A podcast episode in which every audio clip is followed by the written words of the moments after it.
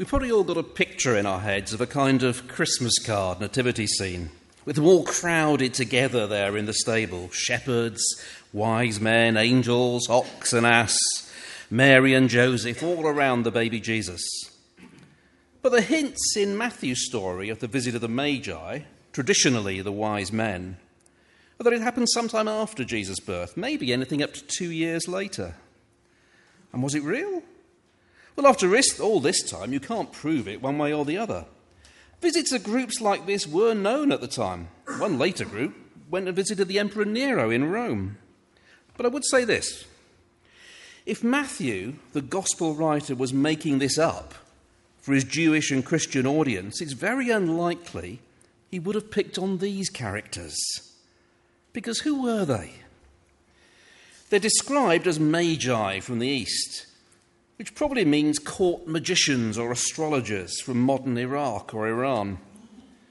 They were people who weren't Christian or Jewish. In fact, as far as much of Matthew's audience was concerned, these would have been playing for the other team. Pagan followers of some other Eastern religion. Definitely not the people you'd pick to have a starring role in this scene which is so rooted in the Old Testament scriptures and the promise of a king for God's people. And why does this faraway event capture their attention? How do they even know about it? Well, some centuries before, these are the very same places where the Jewish people spent a long time in exile.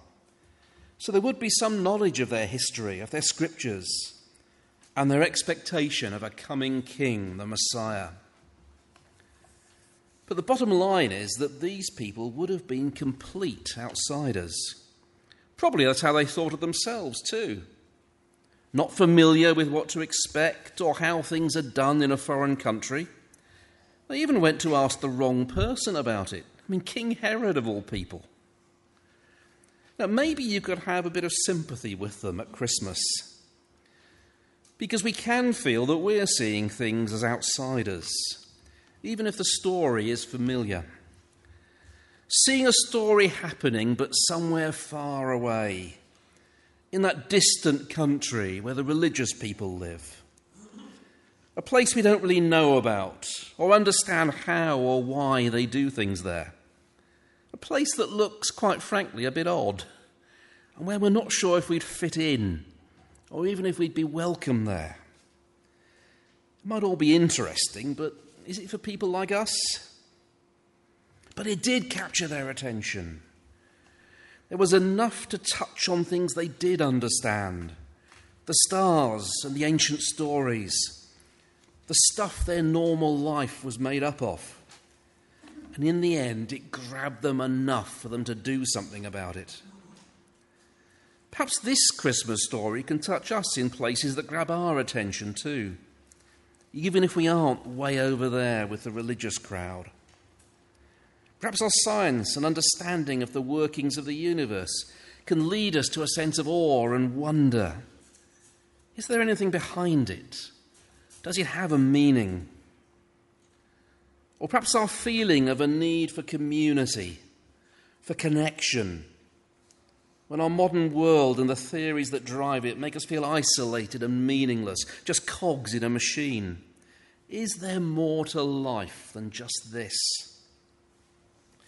Can we be a community that's more than just narrow, that's more than just self interested, that accepts us and allows for all our failings, that will love us despite everything we know about ourselves, a place we can belong?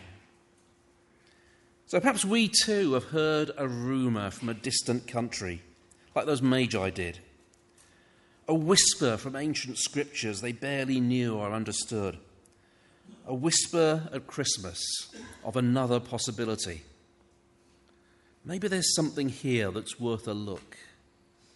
Of course, idle curiosity could just stop there. Interesting, but yeah. I think the sketch caught the differences. Because there were some who went to see and some who didn't. There were those who found what they were looking for, and those who lived to regret their inaction.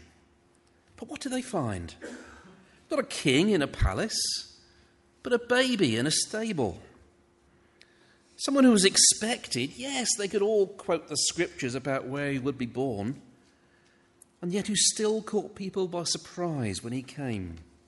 A king, born in a stable, recognized only by the poorest and the least important of his countrymen.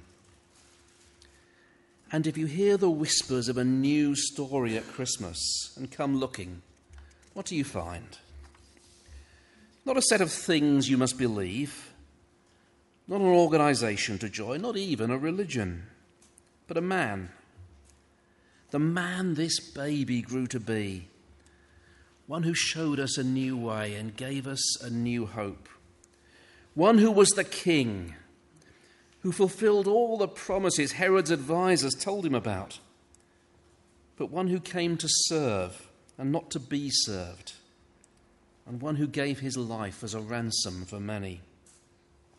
There are two great festivals in the Christian year. One is Christmas, where we remember this Jesus coming to share our life. And the other is Easter, where we remember the end of his life and how he gave that life for us. And the Christian claim is this that in this Jesus, we see God as clearly as any human being can ever hope to grasp the infinite. The Bible says he is the image of the invisible God. And what do we see? We see love and we see strength. We see humility. We see service. We see self giving and sacrifice. A man in control, yet a man who chose to give himself for others.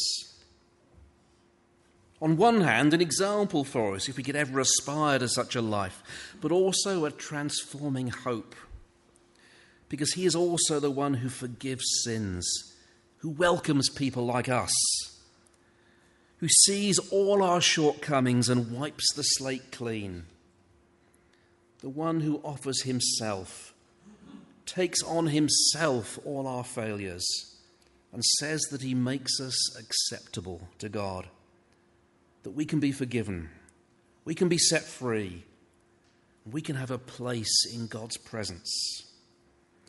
And it's all tied up in Him, in His coming to us, being one of us, sharing our life, which we remember at Christmas, and in His sacrifice, His dying, His taking on Himself all our sins and failures, which we remember at Easter.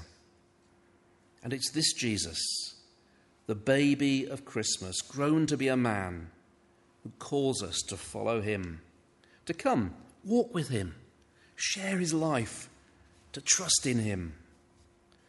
Not to prove ourselves worthy, because none of us are, but just to accept from him the love, the acceptance, the welcome that he offers.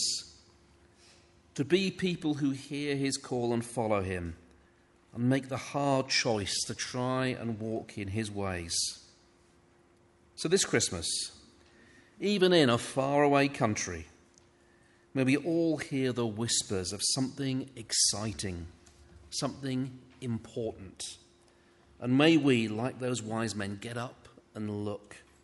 Go see what this is all about and meet the Jesus who comes for all of us.